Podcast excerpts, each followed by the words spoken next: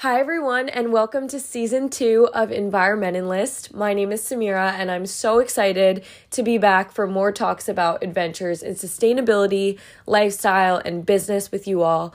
And today's quick little trailer is special because exactly one year ago today, I posted my first ever podcast, episode one of this show, called Start Small. And we did start small in every sense of the word. I started out small with a few individual actions towards sustainability back then.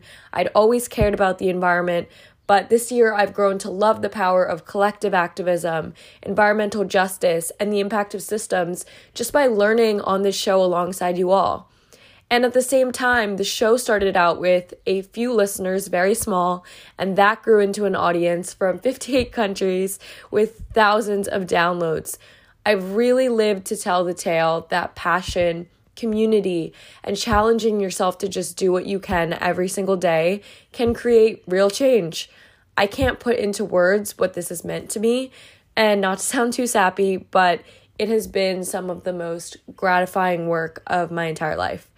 I'm excited to keep growing beside amazing guests, seriously, such cool things coming, sharing more minis, which are short episodes that are 10 minutes or less, and giving a platform to people who aren't always represented in this space. New this season, I want to emphasize the perspective of us who are not perfect, which, let's be real, is all of us, and make sure we are never, ever judging each other for those imperfections. In the past year, I've learned as I've gone on a bigger sustainability journey how emotionally burdening sustainability can be at times. I almost feel like there can be a seven stages of grief for going through your sustainability journey or experiencing greenwashing for the first time or explaining your passion for the subject to someone who just does not care. It's all extremely exhausting sometimes. I've had to learn how to just let go after really striving for unrealistic, unhealthy ideals. And honestly, I think I'm a better environmentalist for it.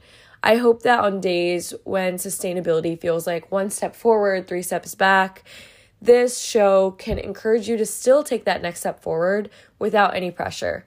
I want this to be a creative, conscious space where we can talk about the amazing things people are doing, whether it's related to the environment or not, and then push that conversation a little further just to imagine, consider, envision what that creativity and innovation would look like more sustainably. I hope you guys continue to tune in for fun conversations and hopefully what stays a safe space to be imperfectly striving for a better planet. Thank you all so much for listening. I'm sending love and I'm hoping you do what you can today.